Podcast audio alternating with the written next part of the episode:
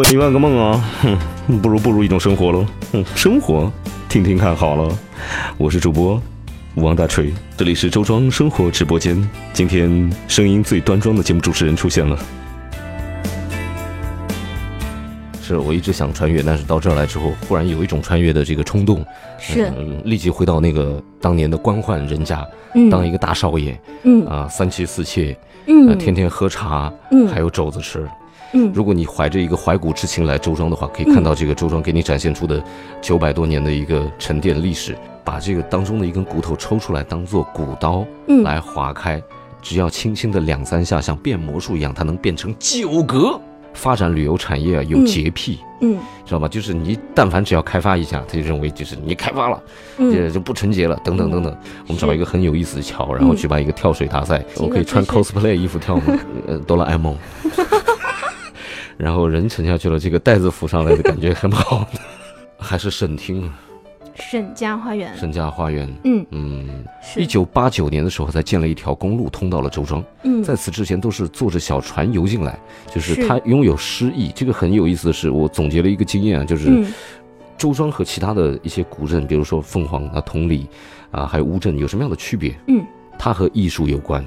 如果没有艺术的话，便没有周庄的发现。诗意它是一直都在，但是需要被某种艺术所激发出它的诗意。比如说陈逸飞通过画激发出了双桥的诗意，嗯比如说这个南社的几君子，用诗歌，用这些放荡不羁的这个故事，留给挖掘出了周庄的另外一部分的诗意。而我们的游客参参与到其中去观看周庄的时候，也为周庄营造了一种诗意。看到这个路边立的石碑，上面写的，你不是要我说的吗？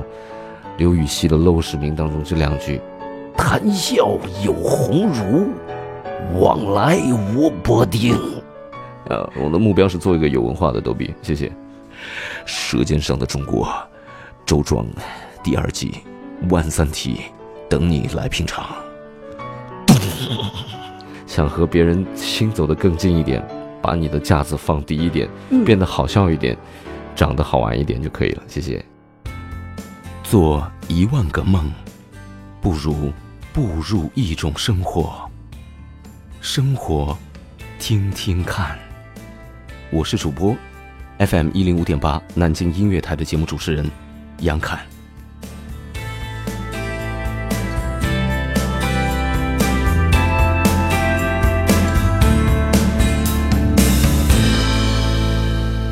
这里是周庄仙江路十一号的生活家直播间，非常高兴来到这里。嗯，是的，今天做客到周庄生活直播间的是杨侃，来自于南京。大家好，我是周庄生活的主播一雪。那嗯，来之前的话和来之后，呃，对于周庄的理解或者认识有什么不一样的地方吗？我语言比较匮乏，通常嗯喜欢用这个女性来形容一个地方。嗯在我没来之前，我觉得周庄可能对我印象来说是一个少妇，还有嗯哼风韵，还有这个故事，嗯呃，然后可能会没有我想象中的那么年轻化，但是嗯到这儿一看，印象立即就颠倒过来。倒不是说完全的是一种这个少妇或者是少女，嗯它是可以从不同的角度给你不同的形象，它可以穿越古今。嗯如果你怀着一个怀古之情来周庄的话，可以看到这个周庄给你展现出的九百多年的一个沉淀历史。嗯但是如果你是怀揣着一个年轻的心，想到周庄来寻找一个刺激的话，嗯我想这里也有有不一样的地方。今天让你最刺激的一件事情，到目前为止是什么？最刺激的事情，听风车的转动的声音，因为我这个人对声嗯模音，仿一下吧。哇这个声音听一天、听两天、三天、听一个星期都能上 瘾。你会捏泡泡吗？捏泡泡那种感觉就是听这个风车的声音，然后很多小朋友这个睁大眼睛，很开心的这个、嗯，好奇的打量着这个他所认识的啊、呃陌生的一个世 界。这杨杨侃今天要给我们说的一个非常好玩的，呃，可能会举办的一个赛 事啊，你觉得真的要说吗？要说可以吗？可以，就周庄这样是这样的一个地方，就通常人们呃对于古镇的一个印象就是，呃，他要保护好古迹，这是嗯肯定是首要任务。是，其次就是有一些人呢，他对于这个发展旅游产业啊有嗯洁癖，嗯知道吧？就是你但凡只要开发一下，他就认为就是你开发了，嗯，这就不纯洁了，等等等等。然后他们渴望去那种这个真正的、呃返璞归原真始的，森林啊，原汁原味儿的，呃，返璞归真就罢了，他们希望去原始森林，但是以他们的这种生存能力，到原始森林里面又活不下去直，接被秒杀所以了。这些人很矛盾。就是是我觉得周庄的管理和嗯，它的旅游开发做得非常的好，所以对这个旅游开发对于一个要保护这样的一个古镇也有很必要的作用啊、呃又能做到这个环保，嗯然后又能有引引入一些新鲜的东西，比如说现在我们也知道家家通了网络，对。然后污水也在九六年的时候就已经改造了，就是嗯统一的排出了，这也要感是谢的这个周庄的。呃，最早期的开发者，我在网上稍微搜索了一下资料，周庄其实和女人很有缘，嗯，这个，哎，不是九六年，呃大概是九六年是最早开发周庄第一届旅游节，嗯，就是在一个女领导的这个、呃、带领之带下，领之下来嗯。进行周庄的旅游文化的开发。是，那其实到今年周庄的旅游节已经算是一个，嗯，历年的一个大头项目了。所以今年的旅游节主题就是风车嘛。是，然后对我也嗯所以嗯我我发散一下思维，我提供了一个很好的主题，因为每次到了夏天的时候，我觉得到了像这种水乡，嗯、很有想下水游泳的冲动，但是是碍于这个环境保护的要求和这个是种种的限制，嗯，我建议是不是能够在周庄的某一座标志性的桥，当然不是双桥了，双桥那个太珍贵了，我们找一个很有意思的桥，然后嗯举办一个跳水大赛，那嗯，下面有一些这个安保人员对，开辟出来一样一个场地，然后让我们的外国朋友、小朋友啊，就是，呃，当然是符合标准的，就是是看谁跳下这个水的这个姿势最完美，然后我们有录像啊，就是在网络上、新媒体上也能有很快的爆炸性的传播开来。是，呃，古我桥就跳水，我打现伞在已经各种。各样奇葩的姿势在我脑海里面不停不停的闪动出来，包括杨涵，如果是参加这个比赛的话，是会什么样的一个表情我和姿势？可以穿 cosplay 衣服跳吗？嗯，完全可以。感觉不错，就是有你一准种备穿成谁的？有一种呃哆啦 A 梦， 然后人沉下去了，这个袋子浮上来的感觉很 好。你是再从那个袋子里面套个游泳圈出来，直接就嗯不，我的意思就完是胜了，我我主要的意思是个发散性的思维，就是嗯不仅仅是局限于这种。呃，文化产业的发展，嗯就是不仅仅说一个古镇当中，除了有知识、有底蕴、有文化，其实还有一些真正的、更好玩的东西可以去发掘。对，可以让我们大家能够有心情、对，呃有热情参与进来的。像有一些零零后，嗯，九零后喜欢玩的朋友来了之后，那人肯定有分成很多种嘛，不是说大家是的都很喜欢，就是呃怀古，嗯有些人这很时髦、很时尚的人，嗯他除了到这儿来寻找一些复古的感觉之外，我们要拿一些东西来填补这些人的内心，是。嗯，所以跳水是一个我觉得非常可以勾起大家还有的欲望的。还有其他的一些想法，比如说嗯这个，呃，那种特制的自行车比赛。就在在青周石庄的板、这青个石板青路班上，这青石个板桥啊，一上些专业化的比赛，就是对，自因行为车我的觉竞得速赛。在周庄的这个小路上面骑自行车上桥下桥是一个非常考验功力的事情。是，然后用一些很劲爆的电子乐，然后可以嗯拍出一个很炫的 MV。哇，嗯，好期待哦 哟、我的思维一直在发散，但如果你要是听觉得这个人在胡扯八胡说八道 的话，那你也就当把他当个嗡嗡放过去好了。 如果二零二零年还在周庄的话，我真的希望这些东西都可以成 真。所以我一直是属于很兴奋的这个游览者。你看我现在这个状态很兴奋，哎，那今天我觉得我们今天也去到了不少地方了哈。嗯你觉得我们今天这个所有的这个去到的地方当中，给你印象目前来说觉得比较有意思，或者是给你印象最深刻、喜欢的地方是哪里呢？还是省厅啊沈家花园。沈家花园。嗯，嗯，因为呃，据说啊，我的嗯母亲也是、姓沈，也是这一脉传承下来，就是到是，到了到我母亲这儿的时候，有古时男尊女卑嘛，到女方这儿嗯肯定就断掉了。嗯所以就是对于这个地方，我有两个渊源。嗯，第一个渊源是家庭的渊源，第二个是渊源是这个地方，我曾经两次来要来，但是都没有来成。嗯，那两次都是因为前女友的关系缘分，所以还是和女性有关，和前女友的关系。前女友学艺术，哦喜欢画画、摄影，嗯，是，所以她就到这个周庄来。周庄是必到的一个地是，方。所以他来了之后呢，我也看到了，就是当时他给我拍了好多照片，看了觉得嗯挺好的，也也想去，但是一直没有成行。那隔了大概，呃呃八九年之后啊，终于到了这个地方来。哇，那前感觉女友都八九年了。对，感觉这个事情又好像是这个节目我老婆听不到吧？我不告诉 她，我看她有没有这个缘分听到。这个事情是这样的一个穿越感，就当时的那个照片里的周庄还不是现在这样，是的，没有是的没有现在这样的这个配套设施齐全，是然后的这个理念的呃先进，没有这样的。嗯就是越往回去看，人就很矛盾。就是当初陈逸飞先生来到这个周庄的时候，嗯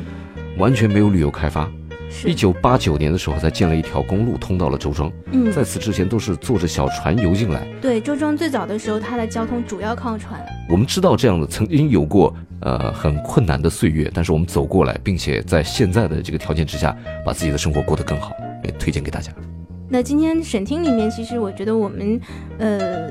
在游览的过程当中也经过了一些各种各样的，比如说有，呃，沈家小姐相亲的那个房间呀，对，很奇怪，就是一个大堂上面有暗门，对，暗门二在楼房梁的边上，是，如果你不仔细看的话是看不到，就是如果这个门不打开的话，你是观察靠观察的话是不知道那儿有对，个而暗且门。一般我不跟你介绍的话，也不会抬头看到那个角落去。是，这是一个很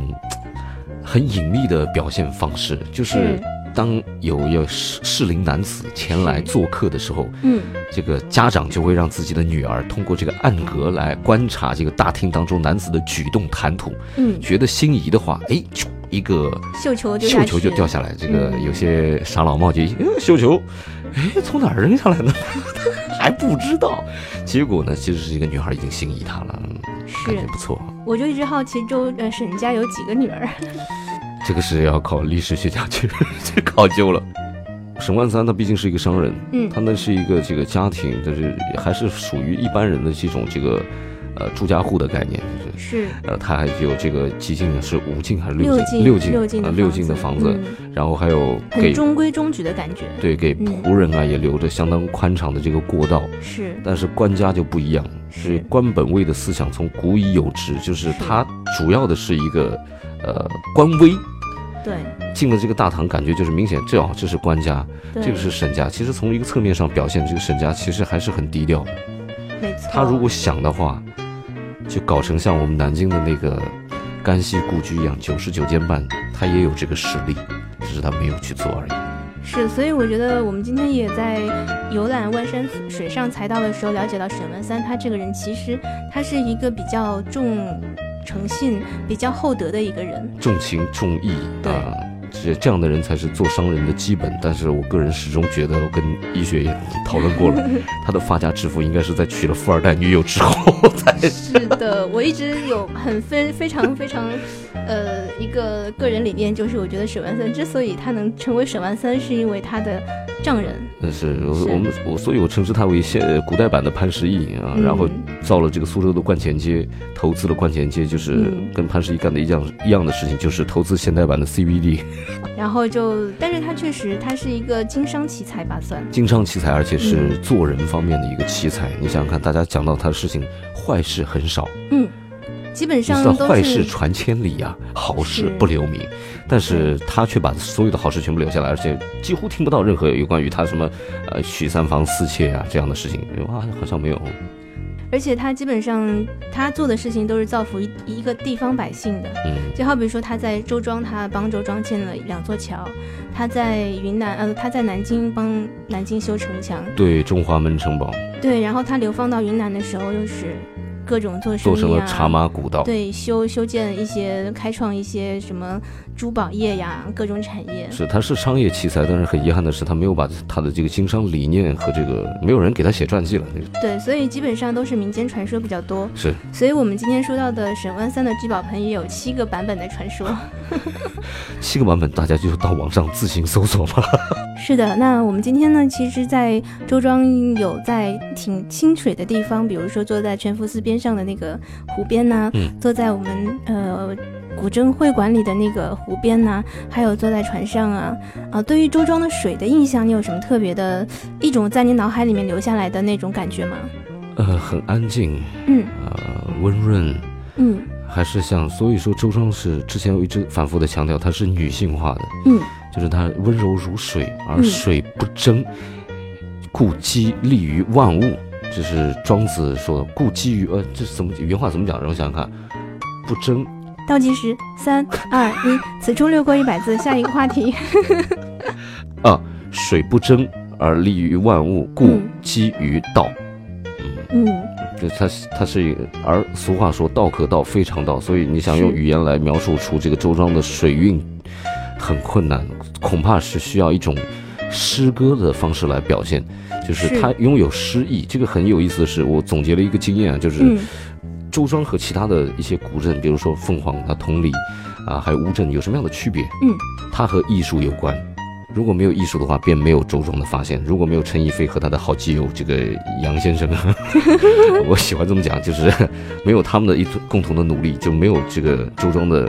展现在世人面前。因为在上海，以上海为这个中心画的画一个圈呢，是当时周围有六七十个像类似于这样的古镇，对，但是随着时间的推移，保存下来的少之又少，周庄又是其中的精品和亮点。对，因为周庄它的呃被我们大家所熟知，并不是因为它是一个古老的镇子，对，而是因为它和文化相关，因为文化产生了一些共鸣，或者是一些呃怎样的怎样的故事激荡之后，对，陈为逸我们飞大家先所生熟知的。陈逸飞先生并不是周庄人，他是宁波人。他为什么？么要把周庄这个商桥话说是故乡的这个感觉，这嗯这味道，就是因为他之前一直在美国漂泊的时候啊，嗯，就是也在寻找自己艺术上的突破点。是，从他的这个好朋友这个杨先生那儿，应该是叫杨明义还是什么，就是具体大家去查一下，也是一位著名的画家。然后从他那儿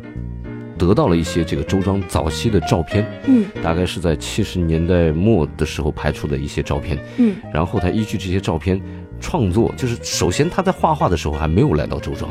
最早期画周庄的一些画的时候，嗯，当他真正的想想往这儿来到周庄，并且画下经典名作之后，那整个周庄对于他来说已经是他的艺术和心灵的一个故乡，所以他用了“故乡”这两个字，这两个是字对中国人，尤其对艺术家来说是非常非常重的。是的，嗯没错。而且我们现在所在的这个一菲之家呢，它也非常的有历史和有年代哦了。，对对，对对，嗯，他就在逸飞之家对面，我们现在这个直播间。是我们的直播间就坐坐落在周庄的县江路十一号的生活家，这里呢同时也是一菲之家。它的来由呢，是因为在其实，在很早很早年的时候，这一个小院子它是当地的一个义庄，就是会有一些、呃。嗯，施舍米饭呐、或者是义务的去做一些善事的一个地方。那经历了很长时间的历史变故之后呢，变成了一间学校。啊嗯那在呃文革结束之后，这里又变成了一个煤球场。那当时呢，煤陈逸飞煤煤球场煤球场对煤烧球场煤，的。对对对。那其实这样的一个转变，对于这个小院子来说，其实也是一个很大的变化了。煤球场来了之后，整个的这个院子的墙壁啊什么的就熏黑了。被熏黑了，对，整个院子也其实。嗯，变化挺大的，不再是之前学校的样子。其实它就这个光这个地方的变化，就是生活，对就是变化，就是历史所遗留下来这种变迁的一部分。对，它痕迹啊如非果常明对显它。如果一直是保持一个一种状态的话，一直流传到今就没有那么多的味道。对，这就是我们生活还时光给我们留下的一些问题。那陈逸飞先生来到这边之后呢，他就非常喜欢这个院子。虽嗯然说他那个没有在这个院子待过，但是这个院子是他钦点的，可能也是一种遗憾吧。周庄有很多的故事，而且这些故事其实很便于大家记住这个特别的地方、特别之处。比如说陈逸飞先生画周庄，嗯，的这些故事，是还有南社的这些诗人们、文人们为什么会聚集在一个叫做迷楼的地方？啊是呃，，关于这点，我自己一直印象当中就是，肯定那儿有美女了。嗯，，没错的。哎，历史上确实也是因为一对寡妇的母女在这个迷楼里面开了一家饭馆。一对寡妇的母女，一对寡妇，那个时候已经很新潮喽，朋友们。嗯，是。然后，那我们的那时候文人墨客他们在聚集在这个地方的时候，也是政治敏感期啦，就不能讨论一些和政治有关的一些诗词歌赋啦，那就只能透过一些我们所说的风花雪月的一些小填补内一下容。君子内心的空白啊！是到了这样的一个如水的地方，又逢了一个绝佳的美人，于是呢，大家在一个叫迷楼的地方狂饮，大声的吟诗作乐，然后嗯过了三天三夜，这样的一代美名就留下来了。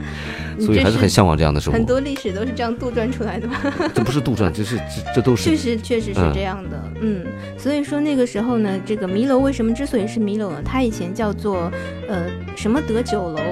那啊，之后呢，因为我们之前有一个皇帝在下江南游长江的时候呢，在长江有一个叫迷楼，是沉迷于酒色的。啊，风花雪雪对这不是风花雪迷月，迷就色沉迷的酒酒色的地方，对对对，那那那相传，因为在迷楼有这样一对母女，然后有这么多文人墨客，经常会去做一些情爱的风花雪月的诗，所以就把这个地方笼罩到了一个非常暧昧的，很传说的地步。 对对，非常暧昧的一一个一个这个屏幕暧里昧的面感觉其实很好，现在人就是很难拿捏住这个暧昧的尺度。这个文人墨客呢，往往有他们特别的技巧，比如是说呃写一首诗，呃做一幅画。有很多人说什么是诗，诗意到底是什么？我告诉你，诗意也是没有办法用言语来表达的。诗意它是一直都在，但是需要被某种艺术所激发出它的诗意。比如说陈逸飞通过嗯画激发出了双桥的诗意。嗯，比如说这个南社的几君子，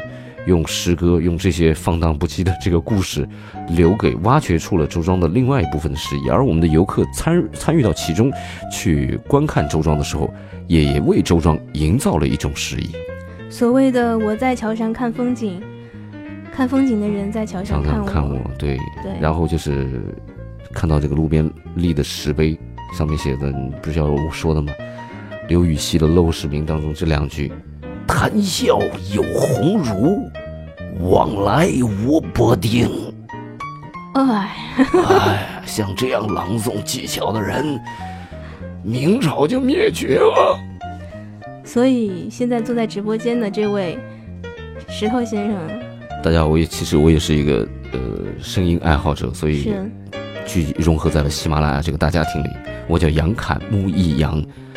侃是调侃的侃，侃大山的侃。所以经常就在我们的各种地方发挥了侃侃而谈的功力。对，如果你要是一个我们江苏的朋友的话，这个江苏 IPTV 的呃整个的一个宣传那都是我来负责配音的。嗯你，很可很可能在各种场合，什么地铁啊，呃，什么火车站呐、还有自家电视啊、或手机啊，或者是公厕的广播里啊，都能够听到我的声音。哎，你自己在这个地方听到你的自己的声音时，有没有暗暗窃喜？啊，不是窃喜，就是感觉哎，这是我的声音，人家不知道。 嗯，没事儿，大家都是识货的人，这个耳朵都是这个从喜马拉雅里泡出来的，自己自会有分辨。哎，那我不知道杨侃平时的生活是什么样子的。目前来说，你的生活是当中你觉得最满意的一部分，和你目前觉得最不满意的一部分会是什么样？最满意的是从事一个自己最喜欢的职业，嗯那就是真正的一个职业化的播音员主持人。嗯啊，这很多人也是梦寐以求的啊。是的，然后以此职业为养家糊口。哦，嗯当然是最满意的地方就是有一个，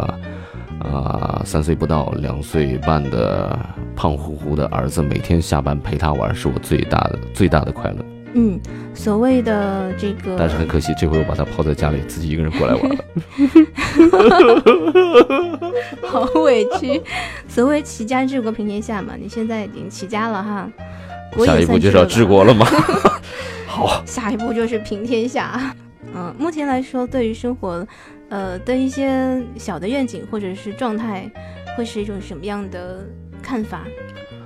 呃，个人的一点希望就是能够再让自己的技艺能够呃更加精湛，嗯。呃，不光是技巧，然后能够在艺术上做到感染大家的一些音频的作品。嗯呃，以前有诗歌朗诵啊，嗯，或者是单纯的声音表现呐、搞嗯笑其实它也是一种艺术表现方式，就是是希的望能够在这条路上拓展出更多的可能性，然后从别的一些老师身上，尤其像喜马拉雅这样的有这个无数声音平台的爱好者和专业者都，呃，聚集在一起的时候，嗯那种力量是不容小看的，因为即便你是很专业的人。你一样可以从业余爱好者的身上发现很多东西，比如说他们的激情，嗯，还有他们的真正的这个热爱这种声音的这种感觉，还有他们的表现方式，都可以值得借鉴和参考。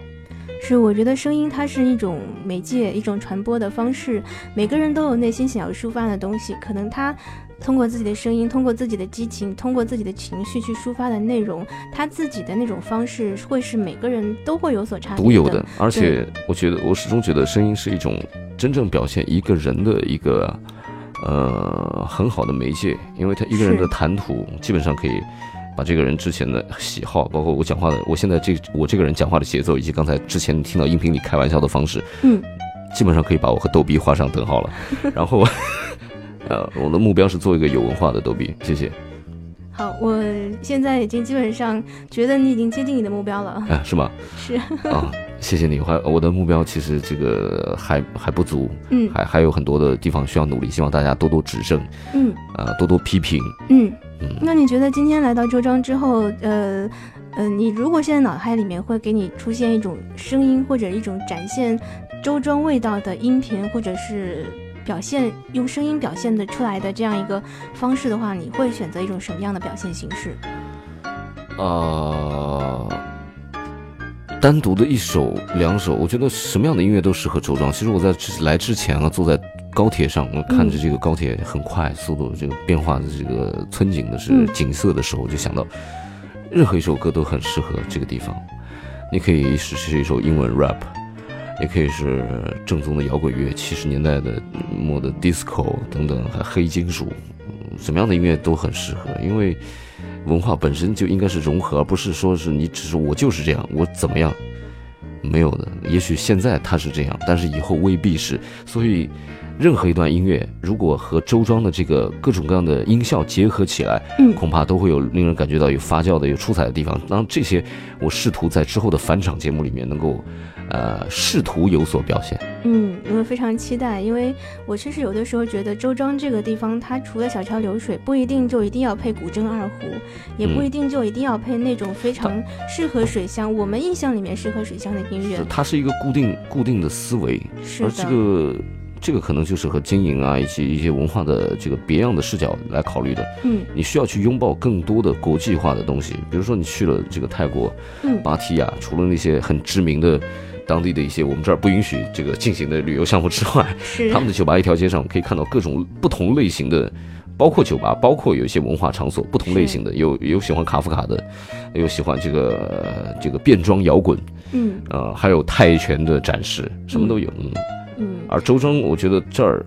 可以去，因为它是一个这个昆曲的发源地所在的地方，是它一方面可以去展示昆曲，那对于一些嗯其他的这个曲艺爱好者，是不是也有考量？对它这里除了昆曲，其实还有戏剧，但是我觉得在周庄这样一个地方，它的文化应该可以融合更加多元素的内容在里面。是可不可以去邀请郭德纲来讲讲一场相声？我觉得这完全可以。嗯就是拥有了这个，把现在最群老百姓最喜欢的、嗯市场最喜爱的东西，嗯每年在这样的一个一个特别的舞台上都有呈现，每年有一次特别的活动，嗯我相信大家对这个地方的印象以及期盼度会越来越高，越来越深。也非常感谢嗯杨老师。哎，怎么就变老师了？对啊，我觉得一定要向你学习一下各种发声技巧嘛。我有特别的表现技巧哦。你是声优爱好者吗？我是杨侃哦。我是石杨头侃兄，你还是回来吧。 《舌尖上的中国》周庄第二季《万三体》，等你来品尝。我觉得声音真的是需要更多的展现力，包括在周庄也是一样的。那今天呢，马上就要将近端午节了，周庄也是各处都挂起了有一些大蒜呐、还有一些那个绿的叶子，呃，艾叶、艾是草叶，艾草对。叶，嗯对，大蒜包括可能是用来辟邪，然后对付吸血鬼也管用。是。 然后呢，这个呃，今天在周庄的游船上面，我们也看到了白素贞、小青和许仙。 是很奇怪，这个我要提一个意见嗯，啊、这可是不是领导可以听到？是不是是可以听到吗？是，好，这个白素贞和许仙的感觉很好，嗯但是这个许仙的扮相啊，头上没有发髻，嗯，完全是一个杀马特的发型，这个站出来飘飘逸的男子发型。古装扮相上再可以这个稍微精致一点啊，华丽夸张一点。是，但是我在那个船飘过的时候，听到了《千年等一回》的歌啊，千年等一回，我回啊。嗯今天晚上还有一些东西等待我去发掘。是周庄的夜晚一定是和白天有非常非常不一样的感觉的。嗯，而且这个告诉各位还没来过周庄的一些小朋友、小伙伴们，嗯一定要坐船，嗯，一定要感受它就是在水上这个这个摇晃的感觉，嗯然后看一看波光粼粼。嗯最重要的是穿梭过整个这个古镇的时候，因为船在下面，到了夏天的时候。游客啊，这个姑娘们的腿啊，都尽收眼底，一路看过去。当时我一直在看，只是没告诉你，看得赏心悦目，感觉不错，谢谢。我发现石头兄总是能找到各种我们没有注意到的角度去我欣为什赏么叫石生头活 手？ 和是欣赏我们周庄的美景。是，你爱什么，你去一个人眼里心里有什么，他就一直去发现什因么为。你是杨大使嘛。是是，我就所以心中只有这些东西，所以算是一个很没化文化的人。今天在这儿嘚啵嘚啵半天，也让各位大侠见笑了。好，那最后呢，我们还是要例例行的有这么几个问题要问一下。嗯其实我们觉得我们的生活，不管是生活在什么年代，生活在什么状态，还有目前你的生活状态是什么样的，幸福的、知足的、满意的都好，总嗯，是会有一些小小的想法的。那在周庄呢，我觉得，嗯，他的他的慢，他的闲适，还有他夜晚的宁静，会勾起你一些对于人生的一些抱负啊、看法呀、目前状况的一些反思和理解。所以呢，这些问题我是希望可以今天晚上或许，呃，杨侃也可以自己再想一想的。那第一个呢，就是对于昨天的自己的话，会有什么样想要叙述的，或者是想要对自己说的吗？想要对昨天自己说一句话是吧？嗯，早点睡，不要睡得这么晚，搞得现在这个到了今天之后，呃，这个在船上错过了好多的美景，这个所以注意力一直不能够太过于集中。当然，这也是因为这个周庄慢生活的节奏所导致的，因为太舒服了，你知道吗？这就是微想风徐徐，然后暖茶一喝，最好再小憩一会儿，好友一聊，对，最好就是呃还在船上飘荡一下。黄粱一梦的感觉。对于一个人来说是悲剧，但是对于一个游客来说，绝对是一个再好不过的体验了。 是哦，今天应该先让你好好休息一个十分钟、二十 分钟。好，那对于今天的自己呢？对于今天自己来说，很庆幸的，很幸运能够来到这样周庄的这样一个美丽的地方。嗯，呃，它表面上呈现给我的是慢，但是激发的是我心中心中的一个这个快，感动的这些有快感，不错，我喜欢。这是头一次有人跟我说周庄有快感，虽然这“有快感”三个字会有分开来的释义。对，嗯有感觉，然后心心中的这个节奏很快，嗯所以我可能是跟跟自己一贯的兴奋感有关吧，嗯，是不是甲亢？我得到医院 查一下。但是每个人的感觉不一样嘛，对不注对意？身体健康。哎对，对于今年的自己有一句什么样的话想要说？对于今年的自己，就是继续的努力工作，继续探索生活，多看看书，多练练字。好，那最后就是给两年以后的自己，因为两年其实说长不长，说短也不短，刚对好的一个时间，应该可以做成一些小小的事情。这是想做一个时光盒子嘛？嗯给两年之后自己说一句话：是，少接受一些诱惑，嗯少走歪路，嗯，不要做违法的事情。当当当当当，当，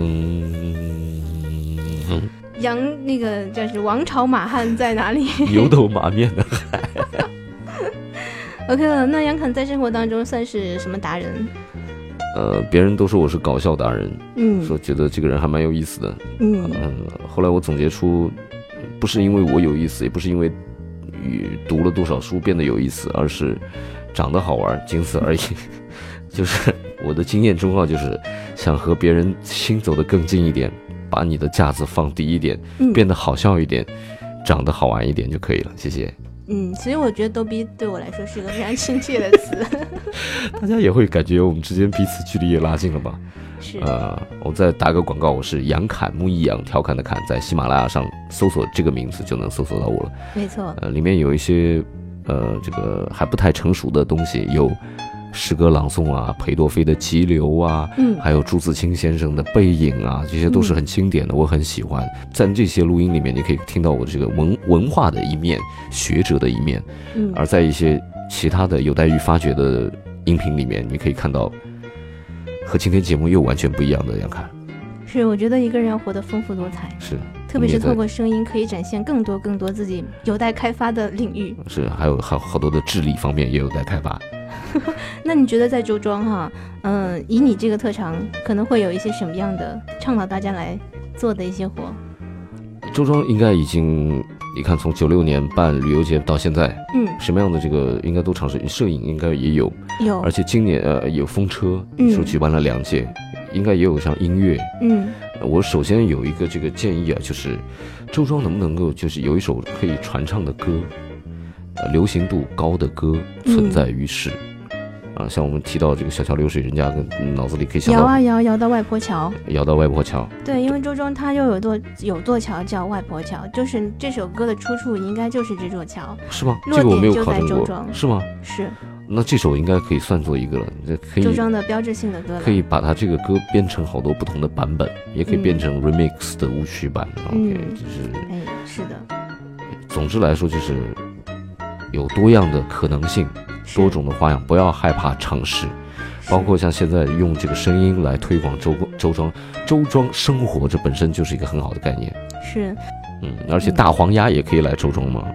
塞不下小的就可以了，大的也可以啊，那样震撼的感觉。然后和这个会万阻三碍先交通吧？和 哎沈万，我刚才看过了，嗯沈万三先生那个像，那个聚宝盆的边上嗯，正好可以放一个大黄鸭，啊，而就这是些。银子帮走过去的那一条路。是是是，这个这个都是个人的一些这个不成熟的想法了啊。当然，好玩的事情，大家还是多多太多了提意见，太多太多了。是是是是是，好，嗯，那今天非常感谢